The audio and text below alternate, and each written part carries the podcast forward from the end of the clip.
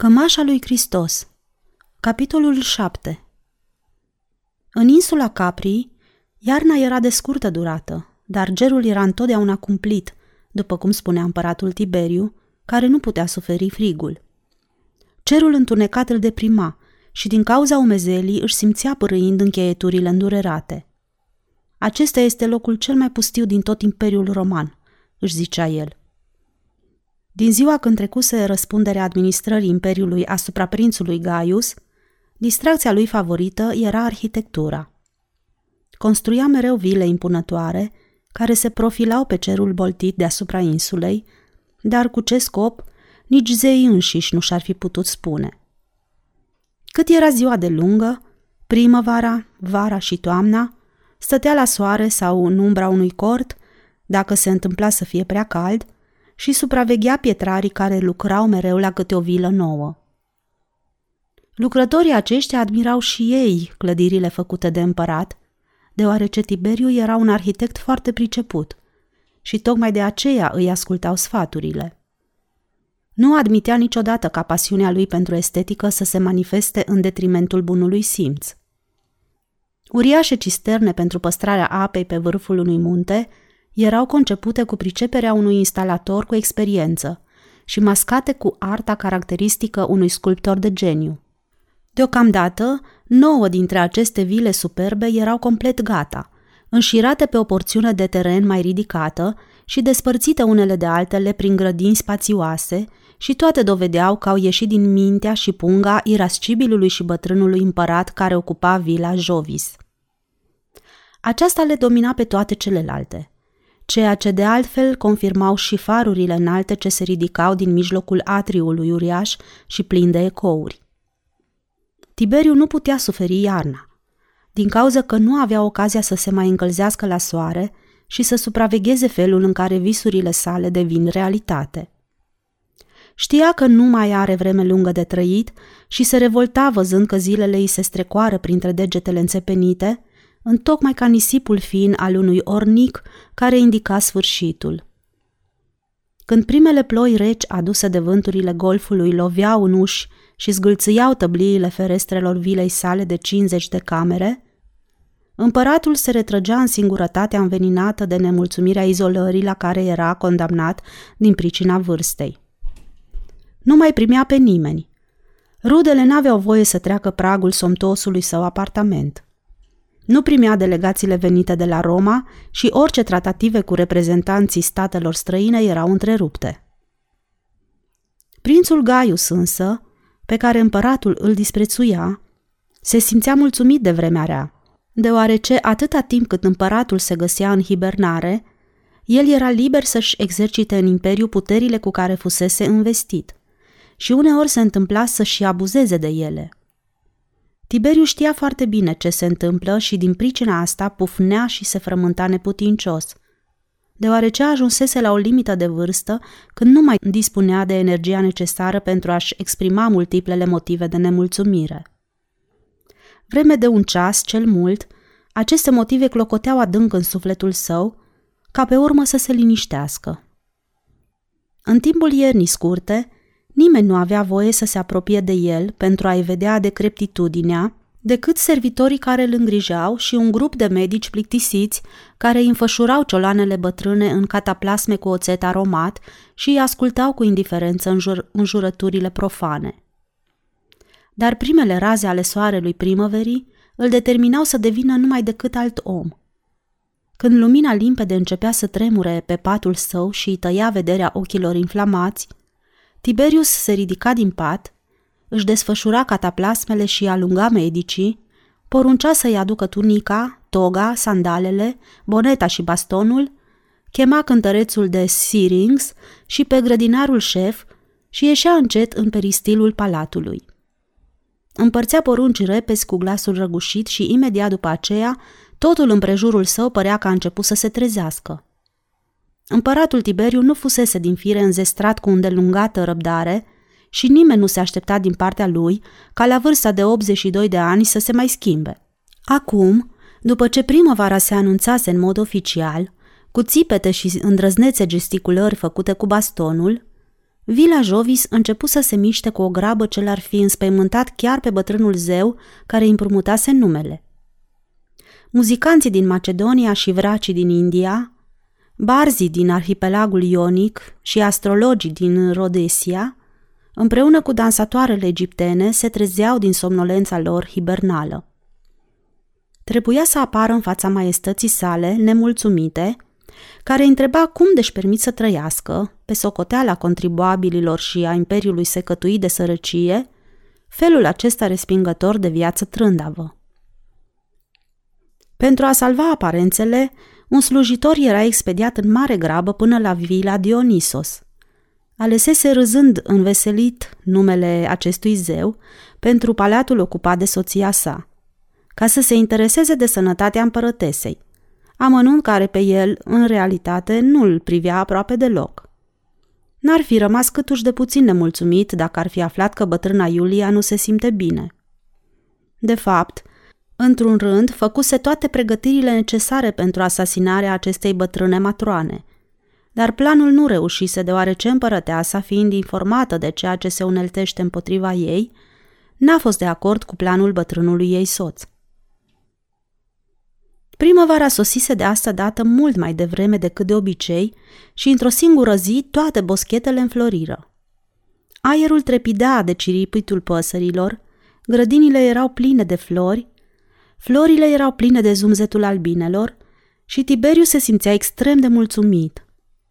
Ar fi dorit ca cineva să împărtășească această mulțumire a sa, cineva care să fie destul de tânăr pentru a se putea bucura de frumusețea răspândită în jurul lui. Cine altul ar fi fost indicat pentru o astfel de alegere, afară de Diana? Prin urmare, în aceeași după amiază, un curier al palatului trecu apele golfului Neapole și de aici încălecă și plecă în mare grabă la Roma. Peste un ceas fu urmat de una dintre luxoasele carigi imperiale, căptușite cu perne, ca dovadă că drumul de la Roma la Capri era greu de făcut și doamnele erau obligate să plece fără întârziere la drum, deoarece împăratului nu-i făcea plăcere să aștepte. Mesajul trimis Paulei Galus era scurt și stăruitor. Tiberiu se interesa dacă ar putea o însoți pe Diana până la Capri și, în cazul când va fi de acord, va trimite imediat după ele. Mai adăugase că o carigă imperială este pe drum – așa că vor fi obligate să plece imediat ce Cariga va sosi la destinație. Odată cu înserarea zilei a treia de la plecarea din Roma, Paula și Diana coborâră din barca imperială pe cheiul din Capri și, urcând ostenite în luxoasele lectice care le așteptau, fură purtate în susul potecii prăpăstioase ce ducea la vila Jovis. Bătrânul împărat le ieși în cale, cu vizibilă mulțumire, și a avut fericita inspirație să le spună să facă baie și să se retragă în apartamentele lor, unde vor putea să se odihnească netulburate până a doua zi la amiază. Paula Galus primi această invitație aproape cu lacrimi de recunoștință și se grăbi să profite de binefacerile ei. Diana, a cărei rezistență fizică nu fusese atât de epuizată, mai întârzie lângă bătrânul împărat spre marea mulțumire a acestuia – își petrecu mâna pe sub brațul lui și admise să o conducă în salonul său personal, unde, după ce împăratul se întinse într-un fotoliu confortabil, apropie un scaun și se așeză la picioare, sprijinindu-și mâinile de genunchii lui slăbiți. Apoi se uită atât de înduioșată la obrazul lui brăzdat de crețuri, încât bătrânul își drese glasul de câteva ori la rând și își șterse nasul coroiat ca ciocul unei agvile – este un gest atât de frumos și amabil din partea lui să-i trimită vorbă că ar vrea să o vadă. Și cât de bine arată! Fără îndoială, se simte foarte mulțumit că primăvara a venit din nou. Va putea să se așeze în fiecare zi la soare, unde probabil va supraveghea clădirea unei noi vile. Ce va clădi anul acesta? Probabil o nouă reședință. Diana ridică ochii plini de zâmbete spre el. Da, răspunse împăratul, voi clădi o nouă vilă. O vilă foarte frumoasă, adăugă el și se uită îngândurat deasupra ei. Probabil cea mai frumoasă dintre toate. aceasta va fi destinată frumoasei și adorabilei Diana. Nu-i mai spuse că acest gând abia acum i-a trecut prin minte, ci o lăsă în credință că acum îi divulgă un plan pe care multă vreme îl păstrase în secret. Ochii Dianei străluceau de mulțumire și, întinzându-se spre el, îi mângâie înduioșată mâna uscată de bătrânețe. Apoi, cu glasul tremurat, îi spuse că este cel mai scump bunic pe care a putut să-l aibă cineva în lumea aceasta. Va trebui să-mi ajuți să fac planul vilei, fetița mea, zise bătrânul Tiberiu entuziasmat. Acesta este motivul pentru care ai trimis după mine? întrebă Diana. Bătrânul își încreți buzele într-un zâmbet și încercă să-i confirme această amăgire, dând ușor din capul slăbit și alb. Despre asta vom vorbi și mâine, zise el. În cazul acesta eu voi pleca imediat la culcare, zise Diana și se ridică în picioare. Bunicule, îmi dai voie ca mâine dimineață să prânzesc împreună cu tine? Tiberiu râse mulțumit. Cred că pentru tine ar fi prea mult să-ți cer un astfel de sacrificiu, protestă el. Tu trebuie să fii foarte obosită și eu am obiceiul să prânzesc în zorii zilei. Voi veni și eu, îi făgădui Diana. Apoi întinse mâna și îl mângâie pe creștet.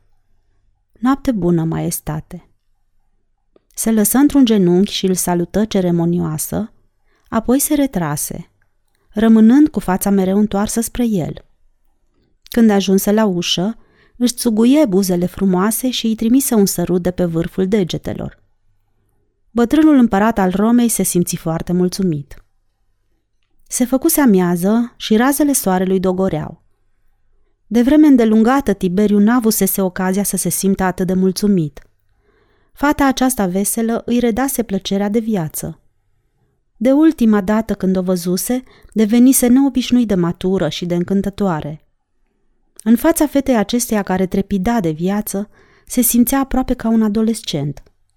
Dacă Diana i-ar fi spus că i-ar plăcea ca insula Capri să fie proprietatea ei, bătrânul Tiberiu i-ar fi dat-o fără să ezite. După ce prânziră, se plimbară împreună până la celălalt capăt ale splanadei impunătoare. Diana părea încântată. Împăratul se ținea după ea cu pași mărunți și târșâindu-și tălpile sandalelor în lungul mozaicului. Da, gâfâi el, vor avea loc de ajuns pentru vila cea nouă, la capătul din partea aceasta al grădirilor. Nimic nu va putea împiedica vederea admirabilă ce se deschide spre golf – se opri în loc și o apucă de braț ca să se sprijine, apoi ridică bastonul în mâna slăbită și îi făcu semn spre partea de miază noapte apus. În partea aceea va fi mereu bătrânul Vezuviu, ca să o privească în fiecare dimineață.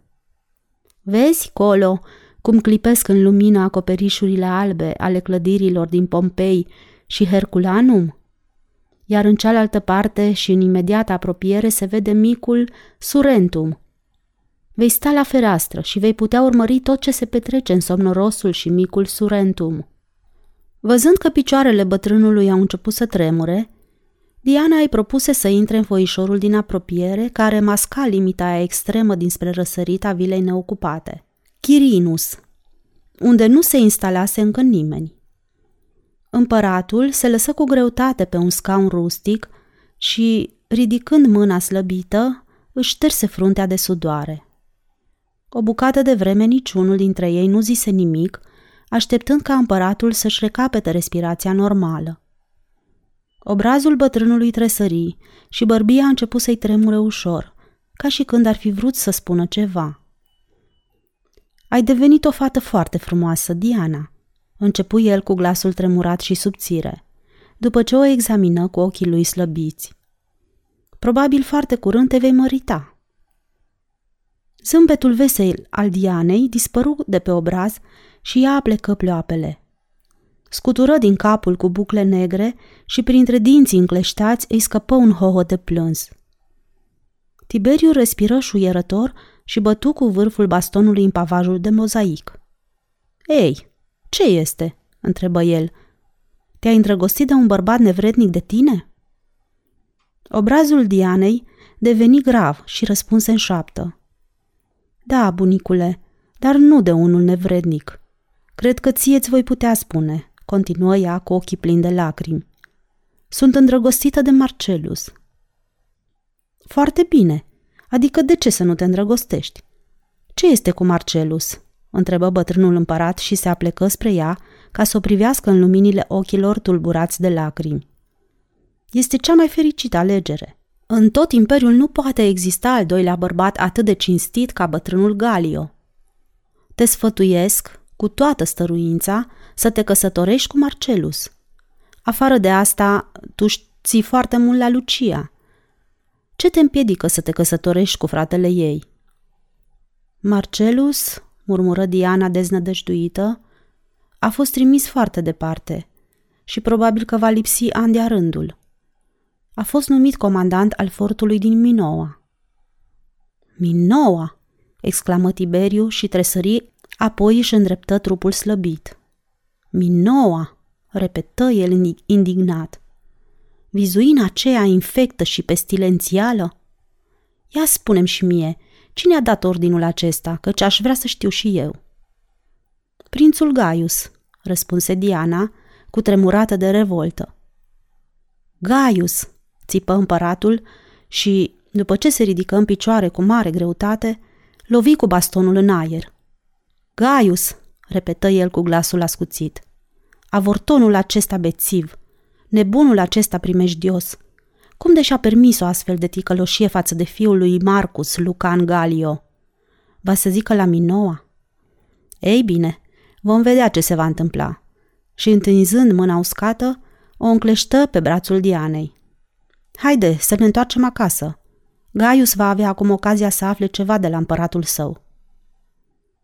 Sprijinindu-se cu greutate de brațul ei și cheltuindu-și energia cu exclamații de revoltă, Tiberiu se îndreptă spre vila Jovis. Din când în când se oprea în loc și dădea drumul la câte o avalanșă de imprecațiuni atât de neașteptate, încât Diana se simți mai mult mirată decât consternată de vorbele pronunțate de el. Mai avusese ocazia să-l audă și înainte de asta pe Tiberiu pierzându-și cumpătul, când se întâmpla să fie nemulțumit. Dar astăzi era pentru prima dată martora unei scene atât de violente de furie.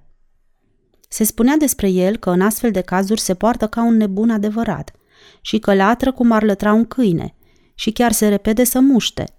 Dar probabil toate acestea erau numai zvonuri lipsite de temei. Nu vreau să asculte de Diana, care îl sfătui să se odihnească puțin înainte de a dicta mesajul către Gaius și abia intrase în peristilul vilei când începu să strige să-i trimită pe scribul șef al palatului. O duzină de slujitori apărură din toate părțile, ca și când s-ar fi grăbit să le ajute, dar avură grijă să se oprească la oarecare distanță. Diana reuși să-l conducă până în atrium, unde îl întinse pe o canapea și îl lăsă în grija servitorului său. Apoi dădu fuga până în camera ei, unde se trânti pe pat, cu obrazul îngropat în pernă, și începu să se cutremure de un râs isteric, până când o podidiră lacrimile. După ce se mai liniști, luă în mână o oglindă de bronz și, ștergându-și obrazul, ieși pe coridor și bătu la ușa camerei în care era maică sa. Văzând că nu-i răspunde nimeni, o deschise și o văzu pe Paula Galus către sare și deschide un ochi somnoros cu care se uită la ea. Mamă, început Diana și, traversând camera, se așeză pe marginea patului ei. Ce crezi că s-a întâmplat? Îl va aduce pe Marcelus acasă, adăugă ea cu glasul în șoaptă. Da, răspunse Paula, care nu se trezise încă pe deplin. Mi se pare că chiar de la început ți-ai făcut planul să-l determini să ia această hotărâre, nu-i așa? Firește că am plănuit, dar totuși mi se părea că nu bănuiești, stărui Diana. S-ar putea, dar numai după ce va da ordinul. Te sfătuiesc să te ții de capul lui, ca nu cumva să uite. O, sunt sigură că nu va uita. De asta dată nu va uita. N-am văzut încă pe nimeni atât de revoltat ca el, după ce i-am spus. Mamă, ar fi trebuit să-l vezi și dumneata. A fost înspăimântător. Știu, în cuvință Paula și căscă somnoroasă. Eu am avut ocazia să-l văd mai de mult în starea aceasta. Orice s-ar spune despre el, adăugă Diana, sunt convinsă că este un bătrân adorabil. Este un bătrân fără minte, murmură Paula. Diana își ascunse obrazul la pieptul ei și îngână extaziată. Marcelu se va întoarce acasă. Gaius va fi revoltat după ce va constata că ordinul dat de el a fost contramandat. Dar nu va putea face nimic, nu-i așa? Apoi, văzând că Paula nu-i răspunde imediat, adăugă. Ce zici, mamă? Va putea face ceva? Deocamdată nu cred că va putea, răspunse ea pe un ton în care părea că se simte un fel de prevenire. Dar nu trebuie să uităm că Tiberiu este foarte bătrân, draga mea. Are obiceiul să țipe și să bată din picioare, ca peste un ceas să uite tot ce s-a întâmplat. Afară de asta, s-ar putea să și moară foarte curând. În cazul acesta, Gaius va deveni împărat în locul lui, întrebă Diana speriată. Draga mea, la întrebarea aceasta nimeni nu ți-ar putea răspunde. El nu-l poate suferi pe Gaius. Ar fi trebuit să-l auzi ce spunea. Da, dar astfel de porniri nu dovedesc puterea imperială. Sunt simple scene făcute de un om în vârstă. Viitorul împărat va fi ales de Iulia și de clica ei. S-ar putea ca acel ales să nu fie Gaius. Ei se ceartă adeseori. M-am întrebat dacă nu s-ar putea oare ca Tiberiu să-l numească pe tata în calitate de succesor al său. Știu că ține la el. Despre așa ceva nu poate fi vorba, zise Paula și făcu un gest de protest. Bine, dar tata este un bărbat de valoare, declară Diana cu toată convingerea. Bărbații de valoare nu ajung niciodată împărați, dragă Diana. Ar fi un procedeu contrar obiceiurilor consacrate. Tatăl tău nu poate fi ales pentru că el nu are priceperea de a înșela lumea și a se purta ca un fățarnic. Este un om brav și drept, dar afară de asta, nu este nici epileptic. Cred că ar fi mai bine să dai fuga și să ai grijă ca ordinul să plece fără amânare. Diana se depărtă câțiva pași, apoi se întoarse, se așeză din nou pe marginea patului și zâmbi misterioasă. Ei, haide, dă drumul, o încurajă Paula. Mi se pare că este vorba despre un secret, nu-i așa? Mamă, are intenția să clădească o vilă impunătoare pentru mine.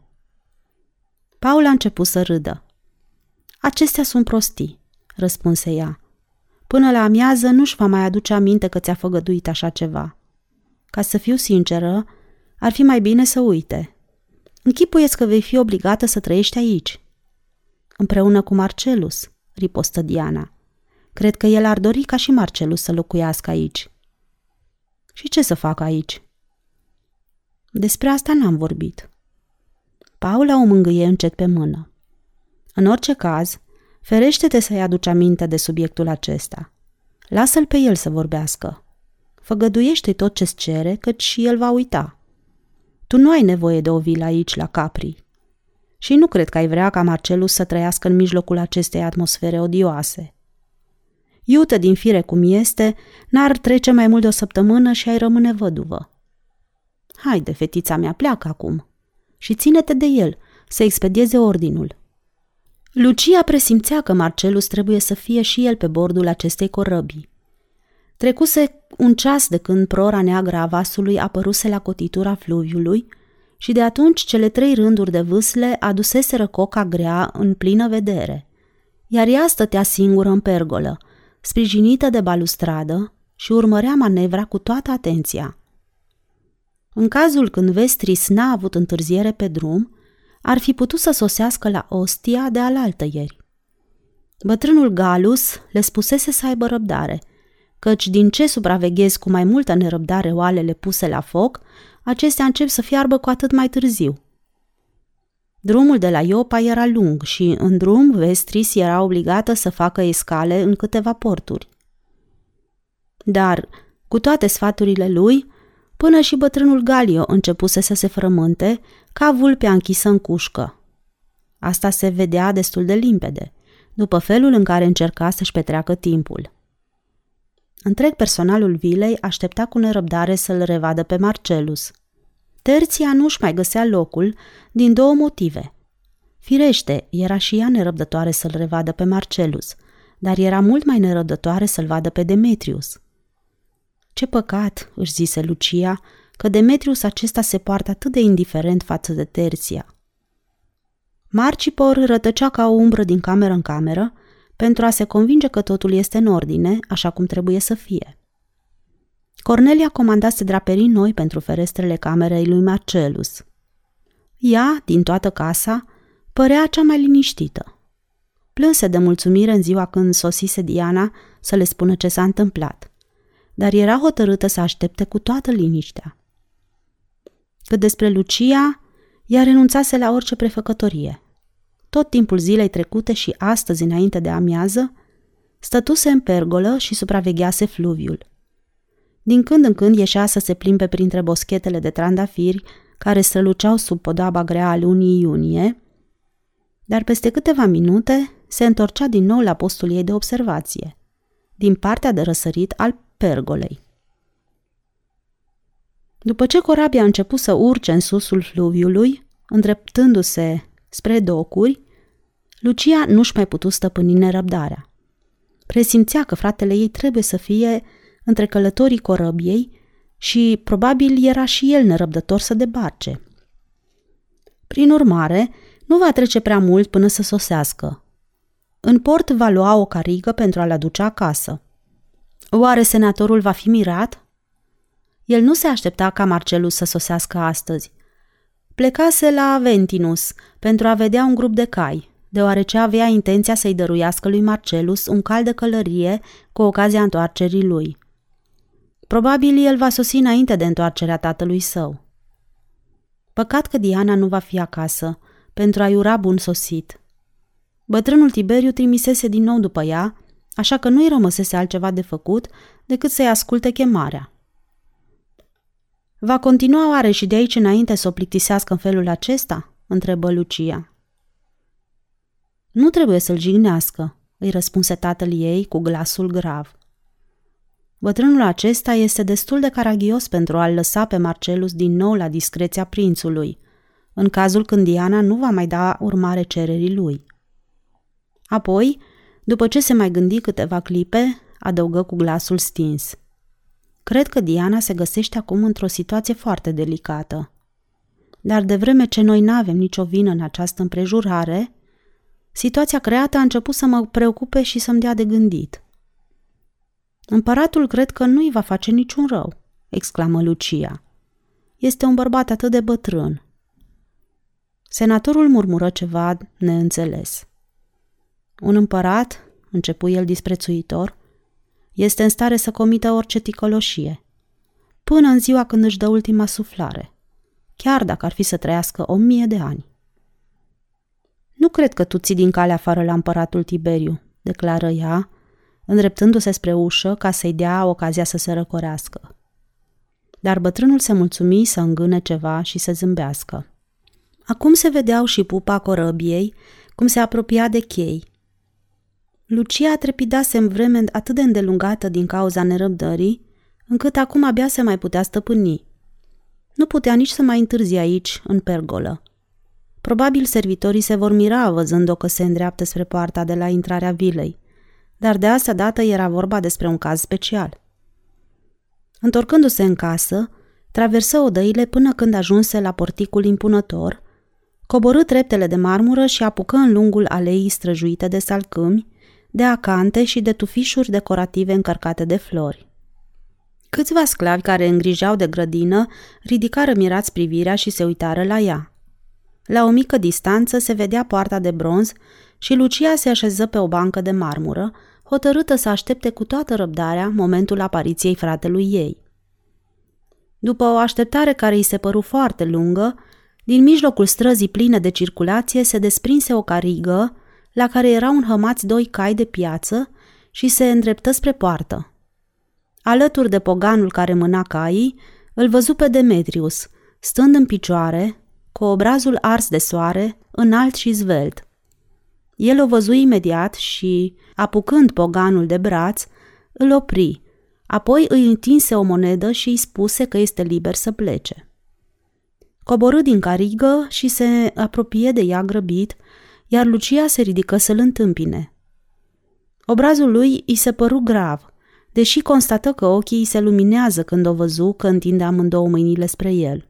Demetrius, țipă ea, s-a întâmplat ceva? Unde este Marcelus?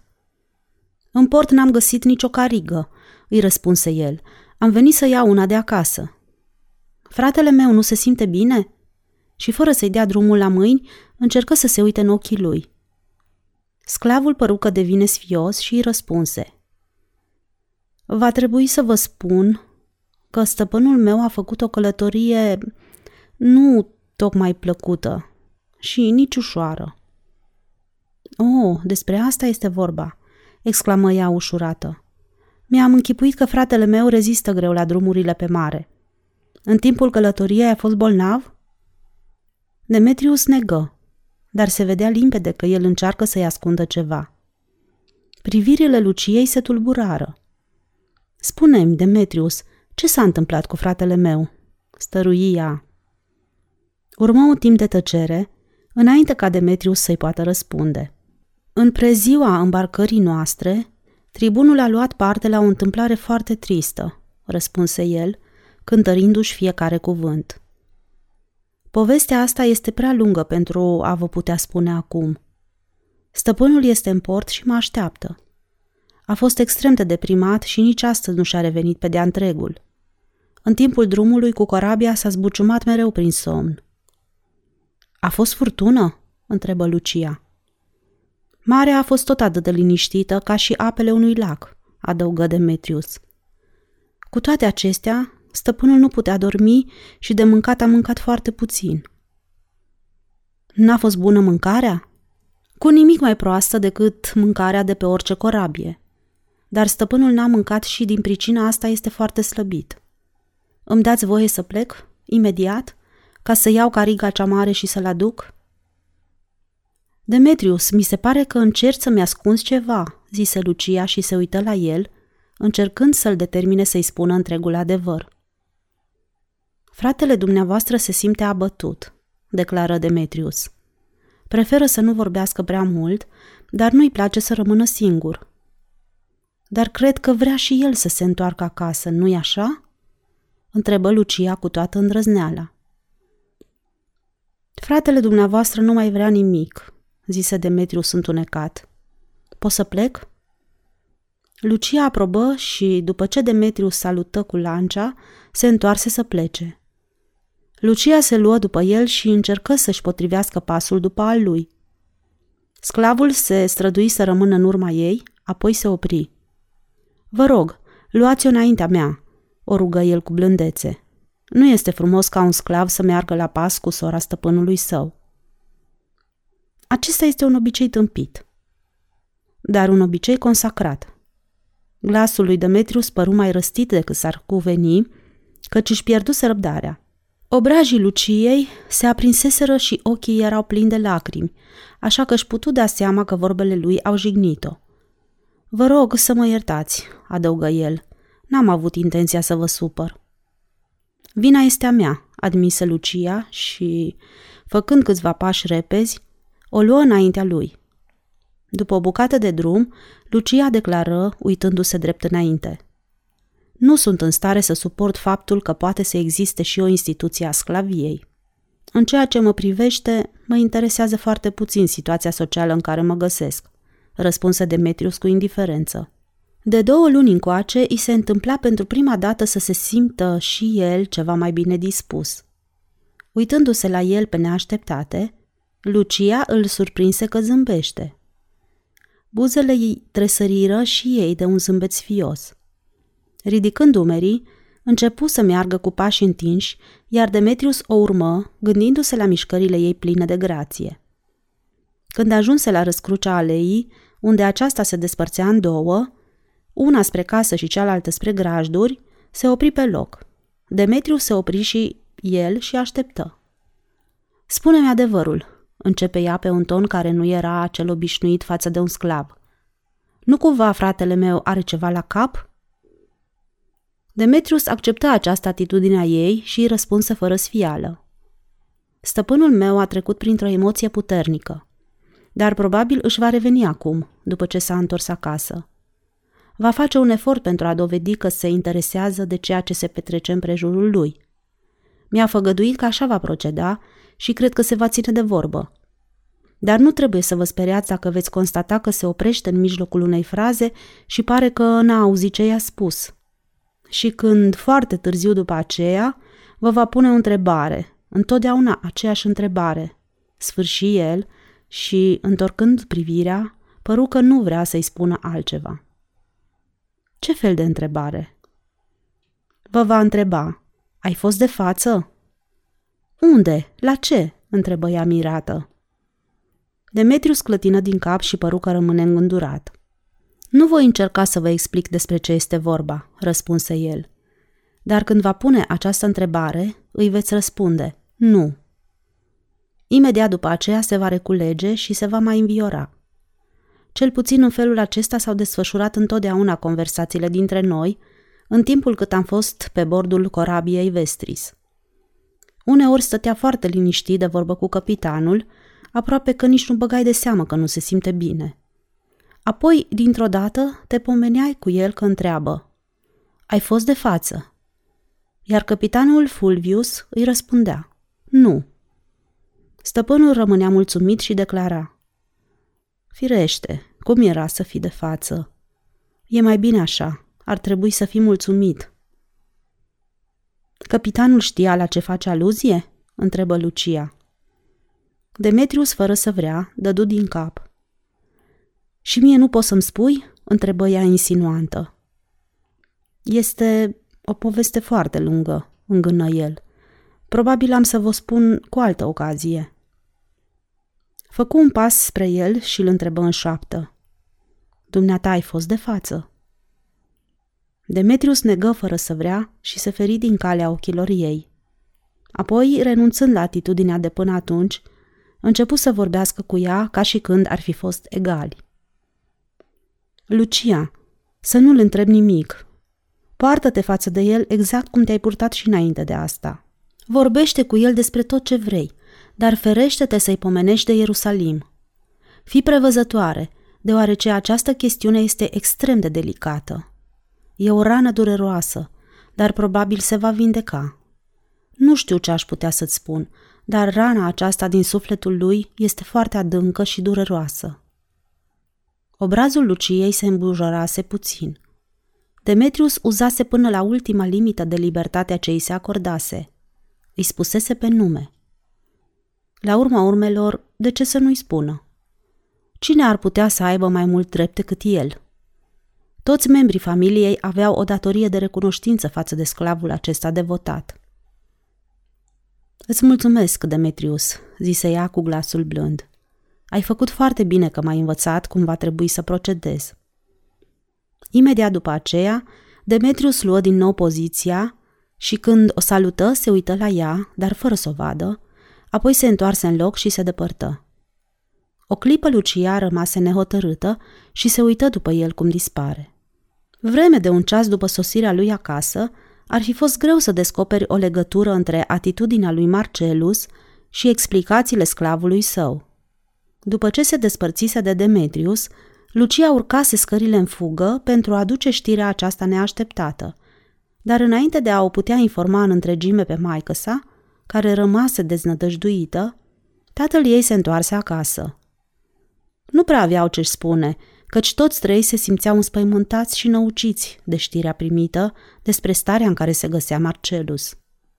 Se simțeau în aceeași stare, ca și când ar fi primit vestea că Marcelus a murit și acum așteptau toți trei ca trupul lui să fie adus acasă. Rămaseră deci plăcut impresionați când îl văzură că intră în casă și atitudinea lui li se păru aceeași ca întotdeauna. Era adevărat că arăta foarte slăbit și cu ochii tulburi, dar hrana bună și odihna, declară senatorul mulțumit, îi vor reda repede vigoarea și voiciunea. Cât despre starea lui morală, informațiile lui Demetrius se dovediră cu totul neîntemeiate. Cel determinase să îi înspăimânte, spunându-le că stăpânul său este abătut și deprimat, când, din potrivă, Marcelus nu păruse până acum niciodată atât de vioi. Fără să-și mai piardă vremea cu schimbarea costumului care l avusese pe drum, părea încântat că poate sta cu ei de vorbă. Se așezară în salonul Corneliei și apropiaseră scaunele unul de altul, cum le spusese Marcelus, deși el rămăsese în picioare. Începuse să se plimbe de colo până colo, întocmai ca un animal închis într-o cușcă, și vorbea repede și exuberant, luând în mână câte un obiect pe care îl învârtea între degete, sau se apropia de fereastră, dar continuând să le vorbească despre galeră, despre porturile în care s-a oprit, despre ariditatea regiunii Gaza și despre viața primitivă din portul Minoa. Dacă scena aceasta s-ar fi desfășurat în alte împrejurări, familia sa poate și-ar fi închipuit că este puțin amețit de băutură. Marcelus n-avusese până acum obiceiul să vorbească atât de îndelung și atât de grăbit. Totuși se simțeau mulțumiți că nu este în starea la care se așteptau ei. Părea emoționat de întoarcerea acasă. Aceasta era singura explicație. Îl ascultau cu atenție și cu ochii strălucind de mulțumire. Râdeau de glumele lui și prin atitudinea lor păreau că vor să-l îndemne să continue. Așează-te pe un scaun, fiule, stărui maică sa înduioșată când constată că face o pauză. Ești obosit și nu e nevoie să te ostenești prea mult. Astfel Marcelus se așeză, în timp ce le povestea o impresionantă întâmplare despre bandiții care atacaseră drumul sării și glasul îi deveni mai puțin strident. Continuă să vorbească, dar mult mai liniștit și oprindu-se din când în când, ca și cum și-ar fi ales cuvintele. Puțin după aceea, exuberanța lui silită păru că indică oboseală și se opri cu totul pe neașteptate, ca și când l-ar fi întrerupt cineva. O clipă privirile lui atente și trăsăturile obrazului părură că ar fi auzit sau ar fi văzut ceva ce împiedică o concentrare a tuturor simțurilor. Se uitară la el curioși și fiecare dintre ei își simți bătăile speriate ale inimii. Ce este Marcelus?" întrebă maică sa, încercând să-și stăpânească tremurul glasului. Nu vrei să-ți aduc un pahar cu apă?" Încercă zadarnic să zâmbească și clătină din cap, aproape imperceptibil, dar în același timp strălucirea ochilor lui se stinse. În cameră era liniște de plină. Probabil, fiule, ar fi mai bine să te întinzi puțin, îi propuse tatăl său, străduindu-se să stea liniștit. Marcelus păru că nici n-aude vorbele lui. Mâinile începură să-i tremure, așa că și le împreună încet și le strânse din toate puterile.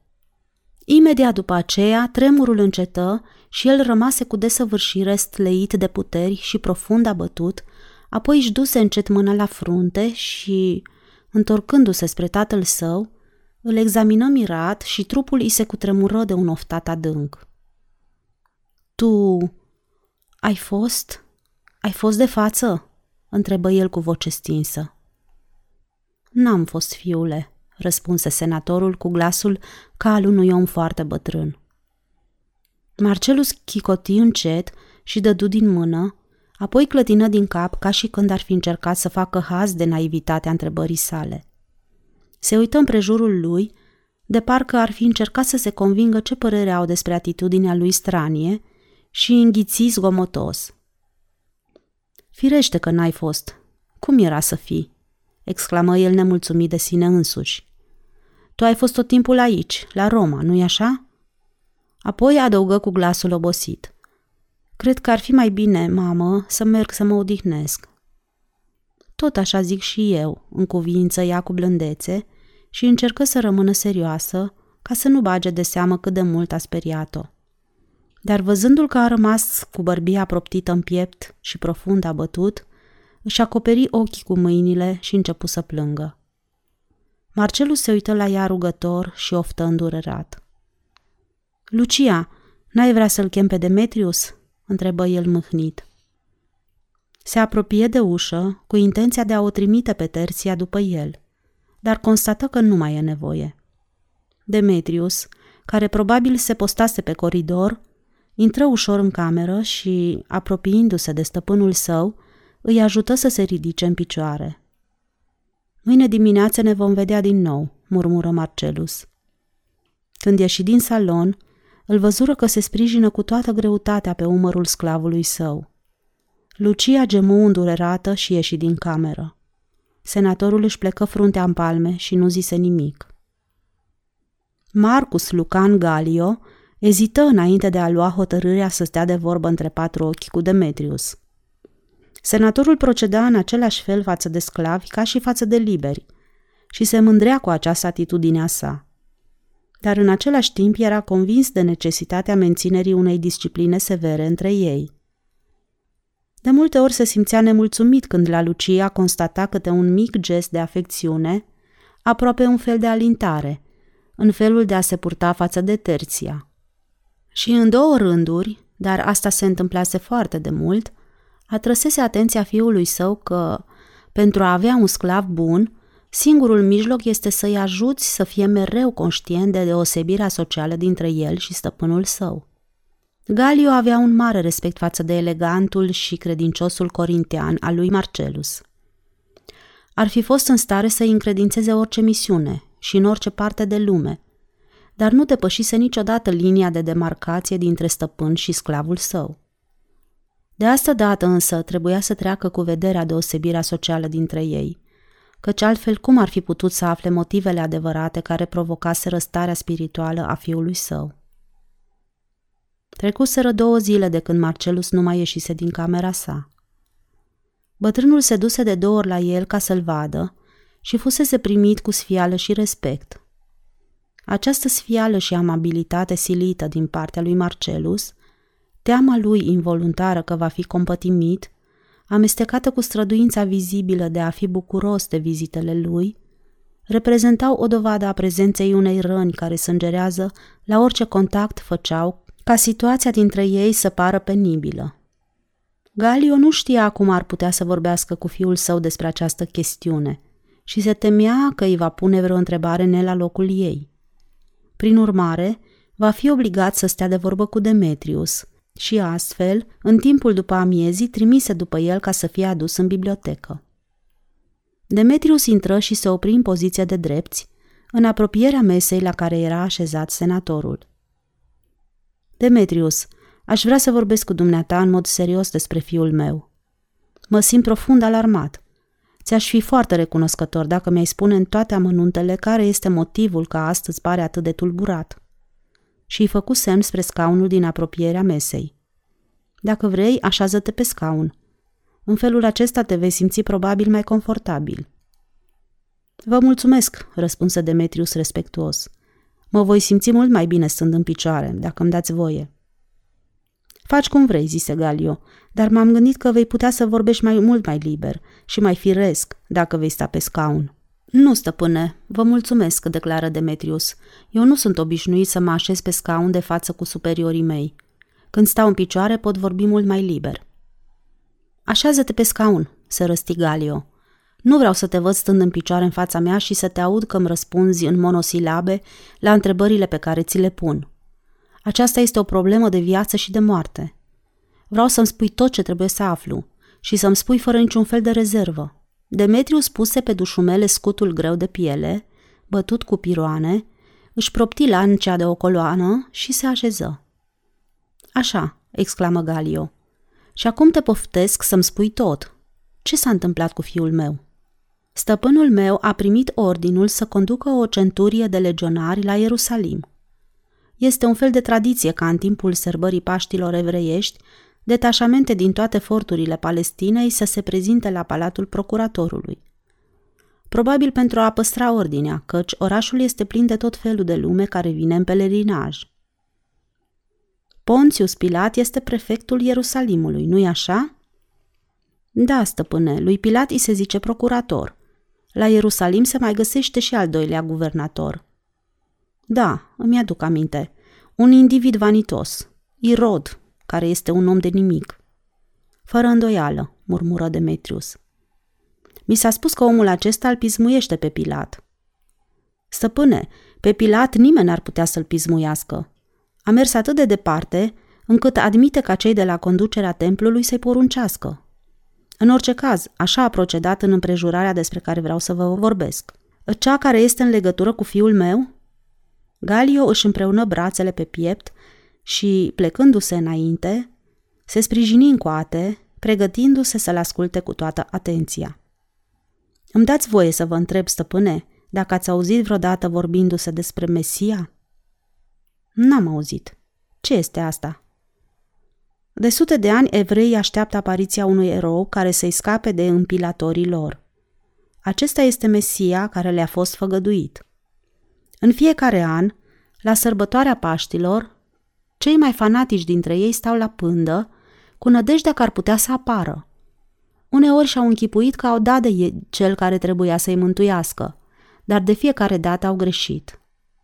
Anul acesta, Demetriu se întrerupse și se uită îngândurat pe fereastra deschisă, fără să-și mai termine fraza începută. Între pelerini a fost de asta dată și un evreu din Galileea, continuă el. Cred că avea cam aceeași vârstă ca și mine. Dar era un bărbat atât de deosebit de ceilalți, încât părea în afară de vârstă și de vreme. L-ai putut vedea? O mare mulțime de oameni, veniți de la țară, îl aclamau, încercând să-l convingă că el este Mesia, Mântuitorul și regele lor. Manifestația aceasta am văzut-o și eu, căci s-a întâmplat în ziua când noi am ajuns la destinație. Spui că au încercat să-l convingă? Pe el, stăpâne, afacerea asta nu-l interesa câtuși de puțin. Se spunea despre el că a predicat în fața unor uriașe mulțimi de oameni, mai ales în provincia sa. Ceea ce spunea el era un apel la cinstea și bunătatea oamenilor. De politică nu se ocupa câtuși de puțin. Probabil le spunea că administrația este coruptă, sugeră Galio. Eu nu știu de așa ceva, stăpâne, dar cred că ar fi putut face această afirmație fără să se depărteze de adevăr. Crețurile de la coada ochilor lui Galio se adânciră puțin. Bănuiesc, Demetrius, că și dumneata ești de părere că guvernul este corupt. Ați bănuit exact, stăpâne. Probabil ai aceeași părere despre toate guvernele. Eu nu cunosc decât pe cel al Imperiului, răspunse Demetrius. Ei bine, conchise Galio, trebuie să știi că toate sunt la fel. E regretabil, zise Demetrius cu părere de rău. Prin urmare, tânărul galilean a refuzat să devină rege și astfel s-a certat cu admiratorii săi. Și a ajuns în conflict cu guvernul. Evreii bogați, temându-se de efectul activității lui asupra oamenilor de la țară, au cerut să fie judecat pentru trădare. Pilat, care își dăduse seama că omul este nevinovat, a încercat să-l scape de o sândă. Cărturarii și farisei însă cereau să-l osândească iar la urmă, împotriva propriei sale voințe, Pilat l-a osândit să fie răstignit pe cruce, continuă el cu glasul stins. Comandantul fortului din Minoa a primit ordinul să ducă sentința la îndeplinire. Marcelus? Îngrozitor. Da, stăpâne. Din fericire, în timpul cât s-a făcut crucificarea, el a fost biat mort, un centurion și legionarii din Minoa au avut grijă de asta, dar totuși a fost de ajuns de treaz pentru a-și da seama că răstignește un nevinovat. Și de atunci, după cum vedeți, stăpâne, el n-a mai scăpat de această obsesie. Uneori reușește să uite ce s-a întâmplat, ca puțin după aceea amintirea acestuia să se repeadă din nou asupra lui, întocmai ca un vis rău. Prin mintea lui începe să se desfășoare toată întâmplarea, dar atât de vie, încât pentru el este un fel de tortură. Și îi se pare atât de reală, încât își închipuie că toată lumea trebuie să fi văzut sau fi, să fi aflat despre scena răstignirii. Așa că îi întreabă dacă au fost și ei de față. Ca la urmă să-i fie rușine de această întrebare. În mintea lui Galio își făcu loc dureroasa înțelegere și se uită cu ochii mari la Demetrius. Oh, exclamă el, Va să zic așa se explică întrebarea ai fost de față? Pe care o repetă mereu. Tocmai, stăpâne.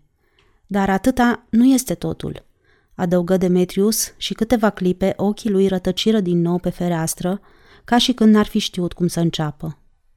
Apoi se întoarse spre senator și continuă. Înainte de a vă spune, stăpâne, ceea ce ar mai fi de spus, trebuie să vă declar că eu nu sunt o fire superstițioasă. N-am crezut niciodată în minuni. Îmi dau seama că dumneavoastră nu dați atenție acestor basme, prin urmare, vă va veni foarte greu să admiteți că ceea ce vă voi spune eu ar putea să fie adevărat. Continuă Demetrius, stărui senatorul și bătu nerăbdător cu degetele în tăblia mesei. Când a plecat spre locul unde trebuia să fie răstignit, acest Iisus din Galileea era îmbrăcat într-o cămașă simplă, de culoare cafenie, țesută la țară. I-au smuls-o de pe el și au aruncat-o pe jos. În timp ce el murea pe cruce, stăpânul meu și câțiva ofițeri s-au așezat în apropiere și au jucat zaruri. Unul dintre ofițeri a propus să joace și cămașa la zaruri și stăpânul meu a câștigat-o. În aceeași seară s-a dat un banchet la palatul procuratorului. Toți băuseră mai mult decât ar fi trebuit. Un centurion a stăruit ca stăpânul meu să îmbrace cămașa. Ce idee respingătoare, murmură Galio. A îmbrăcat-o? Da, a îmbrăcat-o împotriva voinței sale. În după amiaza aceea băuse foarte mult, dar se ținea destul de bine. Cred că ar fi putut uita oroarea răstignirii, dacă n-ar fi fost această cămașă. A îmbrăcat-o și din clipa aceea n-a mai fost niciodată omul care fusese până atunci. Probabil îți închipui că această cămașă a fost vrăjită, zise senatorul cu dispreț. Cred că în clipa când am îmbrăcat-o, stăpânului meu i s-a întâmplat ceva. Și-a scos-o repede și mi-a poruncit să o distrug. Foarte bine, nu făcea să o păstrezi. Stăpâne, cămașa aceasta este și astăzi în posesia mea. N-ai ascultat ordinul? Demetrius dădu din cap. Când a dat acest ordin, stăpânul meu nu mai era el însuși. Mi s-a întâmplat uneori să nu-i ascult ordinele când îmi dădeam seama că sunt împotriva intereselor lui.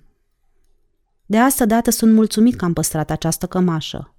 Dacă ea a pricinuit tulburarea din sufletul stăpânului meu, cred că tot cu ajutorul ei se va putea vindeca. Afirmația aceasta este absurdă și ți interzic să-i dai ocazia să o mai vadă, porunci Galio. Demetrius nu zise nimic și văzu că senatorul se ridică în picioare și începe să se plimbe prin bibliotecă. Curând după aceea se opri în loc și își trecu o mână peste bărbie, apoi se gândi câteva clipe și îl întrebă. Ia să-mi spui, cum crezi că această cam- cămașă va reuși să-l vindece pe fiul meu de infirmitatea de care suferă? Eu nu știu, stăpâne, cum ar putea să-l vindece, admise Demetrius. M-am gândit foarte mult la acest amănunt, dar până acum n-am reușit să-mi formez o părere. Apoi se ridică în picioare și se uită la senator, fără să clipească. M-am gândit că ar fi bine să plecăm împreună undeva departe de Roma, pentru o bucată de vreme. Dacă vom rămâne singuri, s-ar putea să se ivească vreo ocazie. Aici el trebuie să stea mereu în defensivă. Se simte sfios și rușinat de starea în care se găsește. Afară de asta, îl mai preocupă și altceva ce nu-l lasă să se liniștească. Fica alegatului Galus se va întoarce foarte curând acasă. Ea și închipuie că stăpânul meu se va duce să o viziteze. Ori el este speriat de această întâlnire. Nu dorește ca ea să-l vadă în starea în care se găsește acum. Este ușor de înțeles, declară Galio. Probabil ai dreptate. Unde crezi că ar fi bine să plecați? Nu este obiceiul ca un tânăr cu educație să petreacă o bucată de vreme în Atena? În cazul când ar pleca la Atena, fie pentru a asculta cursurile de filozofie, fie pentru a practica un gen de artă, nimeni n-ar avea motive să pună întrebări. Pe fiul dumneavoastră l-a interesat întotdeauna sculptura. Sunt încredințat că dacă va rămâne aici, la Roma, nu-l vom putea ajuta decât foarte puțin sau aproape deloc. Nu se poate să stea închis în casă, iar el își dă seama că nu va fi în stare să-și primească prietenii s-ar putea să se răspândească zvonul că s-a întâmplat ceva rău cu el. Or, un astfel de zvon ar fi penibil nu numai pentru el, ci și pentru familie. Dacă sunteți de acord, stăpâne, eu voi încerca să-l conving să plecăm împreună la Atena. Cred că nu va fi nevoie de prea multă stăruință. Aici, la Roma, el se simte grozav de nenorocit. Da, știu, murmură Galio mai mult pentru sine. Este atât de nenorocit, continuă Demetrius pe un ton aproape stins, încât am început să mă tem că viața lui se găsește în primejdie. Dacă va mai întârzia aici, la întoarcere s-ar putea ca Diana să nu-l mai găsească în viață. Crezi că Marcelus ar prefera mai curând să se sinucidă decât să dea ochii cu ea? Și de ce nu? Starea lui de acum este foarte gravă. Ai vreun motiv temeinic pentru a crede că el se gândește la sinucidere? întrebă senatorul. Demetrius nu răspunse imediat. Scoase din sânul tunicii un pumnal cu mânerul de argint și încercă tăișul pe palma mâinii. Galio constată că acest pumnal îi aparține lui Marcelus. Cred că pe el îl preocupă mai mult gândul acesta, declară Demetrius. I-ai luat pumnalul? Stăpânul își închipuie că l-a pierdut în timpul drumului. Galio oftă adânc și, așezându-se din nou la masă, luă o foaie de papirus și stilul în mână și începu să scrie repede și energic. Apoi pecetlui documentul. Iată, Demetrius, însoțește-l pe fiul meu la Atena și poartă de grijă ca el să își regăsească echilibrul. Dar cred că niciun bărbat nu poate cere unui sclav o astfel de răspundere. Întinse lui Demetrius documentul. Acesta este certificatul tău de manu mitere. De astăzi înainte vei fi un om liber. Demetrius se uită la certificat, fără să zică nimic. Îi venea greu să-și dea seama de semnificația lui din primul moment. Era liber. Tot atât de liber ca și Galio. De aici înainte va fi stăpânul său propriu. De aici înainte va putea vorbi și el ca un om liber, până și cu Lucia, Simți că Galio se uită la el cu interes, ca și când ar fi încercat să-i ghicească gândurile. După o ezitare care păru foarte lungă, îi dădu senatorului certificatul înapoi. Apreciez generozitatea dumneavoastră, stăpâne, zise el cu glasul emoționat. În alte împrejurări m-aș fi simțit extrem de mulțumit în fața unui astfel de gest. Pentru orice bărbat, libertatea este lucrul cel mai de preț ce se poate găsi în lume dar cred că ar fi o greșeală să schimbăm tocmai acum raporturile dintre stăpânul meu și sclavul său. Vrei să spui că ești în stare să renunți la libertatea dumitale pentru a-l putea ajuta pe fiul meu? Întrebă Galio cu glasul sugrumat.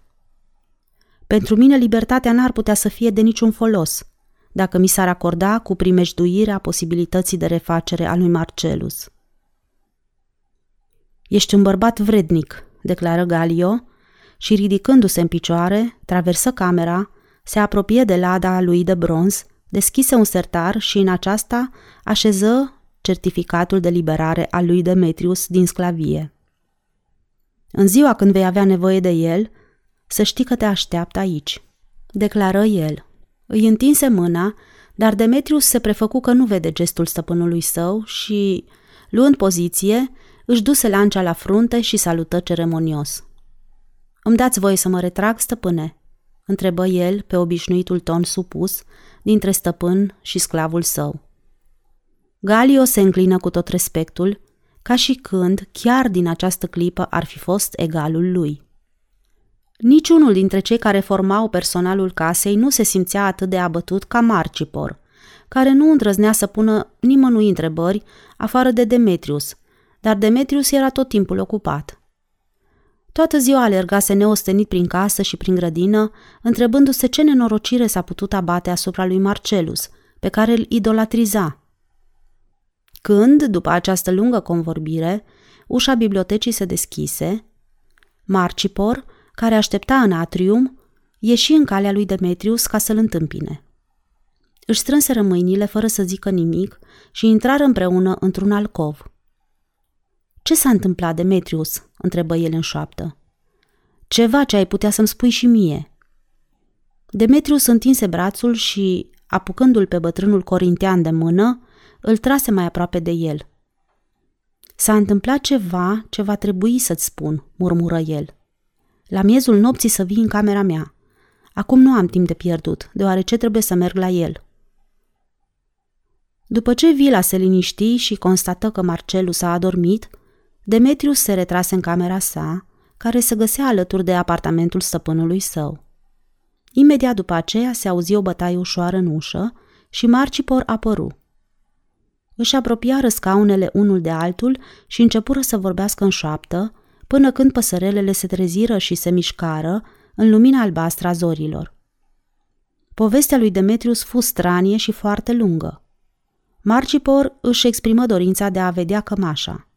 Demetrius i-o întinse și bătrânul o examină cu interes. Oare tu îți închipui despre veșmântul acesta că ar dispune de o putere neobișnuită? întrebă Marcipor. Nu știu ce să-ți răspund, zise Demetrius. Dacă ți-aș răspunde afirmativ, ar însemna să fiu nesincer și ți-ai putea închipui despre mine că sunt nebun. Iar dacă mi-aș închipui că sunt nebun, n-aș mai putea fi omul indicat care să-l îngrijească pe Marcelus, care este nebun și are nevoie de îngrijirea mea. Prin urmare, îți voi răspunde că această cămașă nu are nimic altceva în afară de ceea ce i-a atribuit imaginația noastră proprie. În ceea ce mă privește, eu l-am văzut pe cel osândit. Și asta este toată deosebirea. Crede-mă, Marcipor, acesta n-a fost un om obișnuit. Îți repet că nu-mi vine deloc greu să admit că a fost de origine divină. Demetrius, astfel de vorbe din partea ta mi se par neobișnuite, zise Marcipor cu părere de rău și se uită cu atenție la el. Tu ești cel din urmă dintre oamenii despre care mi-aș fi închipuit că ar fi în stare să spună așa ceva. Se ridică și se uită la cămașă, ținând-o în lungimea brațului. N-ai avea nimic împotrivă dacă aș îmbrăca-o? Nu, pe el nu-l va interesa dacă vei îmbrăca-o, declară Demetrius. Ce vrei să spui tu cu vorbele astea?" întrebă Marcipor mirat. Faci aluzie la Marcelus?" Nu, vorbesc despre cel a căruia a fost. El n-a avut nimic împotrivă ca eu să o păstrez, iar tu ești tot atât de cinstit ca și mine. Pe toți zeii, Demetrius, mi se pare că și tu ești atins puțin de întâmplarea aceasta stranie, murmură Marcipor. De unde știi tu că el n-a avut nimic împotrivă să păstreze această cămașă? Vorbele acestea sunt prostești. S-ar putea să fie sau să nu fie prostești, dar de fiecare dată când pun mâna pe cămașa aceasta, simt efectul pe care îl are asupra mea, îngână Demetrius. Dacă mă simt obosit, contactul cu ea mă odihnește. Dacă sunt abătut, mă înviorează imediat. Dacă încerc să mă revolt din cauza situației mele de sclav, ea mă liniștește. Probabil din pricină că de fiecare dată când pun mâna pe ea, îmi aduc aminte de curajul și forța lui. Îmbracă-o, Marcipor, dacă vrei. Uite, te voi ajuta și eu. Marcipor o trase pe mâneci și se așeză pe scaun. Mi se pare neobișnuit de călduroasă, declară el. Probabil asta se datorește imaginației. Mi-ai vorbit de interesul cu care se gândea omul acesta la bunăstarea altora și este foarte firesc ca această cămașă, care a fost a lui, Marcipor se opri și zâmbi cu sfială, uitându-se la Demetrius. Ei, ce zici? Nu-i așa că nu sunt atât de nebun pe cât par?" întrebă Demetrius râzând. Ce ar putea să fie asta?" întrebă Marcipor cu glasul sugurmat. De, indiferent de ceea ce este, se poate constata prezența a ceva, spuse Demetrius. O fi împăcarea? Întrebă Marcipor, adresându-se lui însuși. Și încrederea, adăugă Demetrius.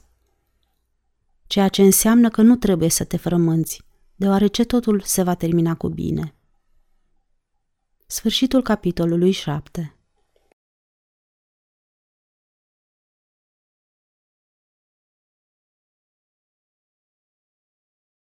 Aceasta este o înregistrare Cărțiaudio.eu. Pentru mai multe informații sau dacă dorești să te oferi voluntar, vizitează www.cărțiaudio.eu. Toate înregistrările Cărțiaudio.eu sunt din domeniul public.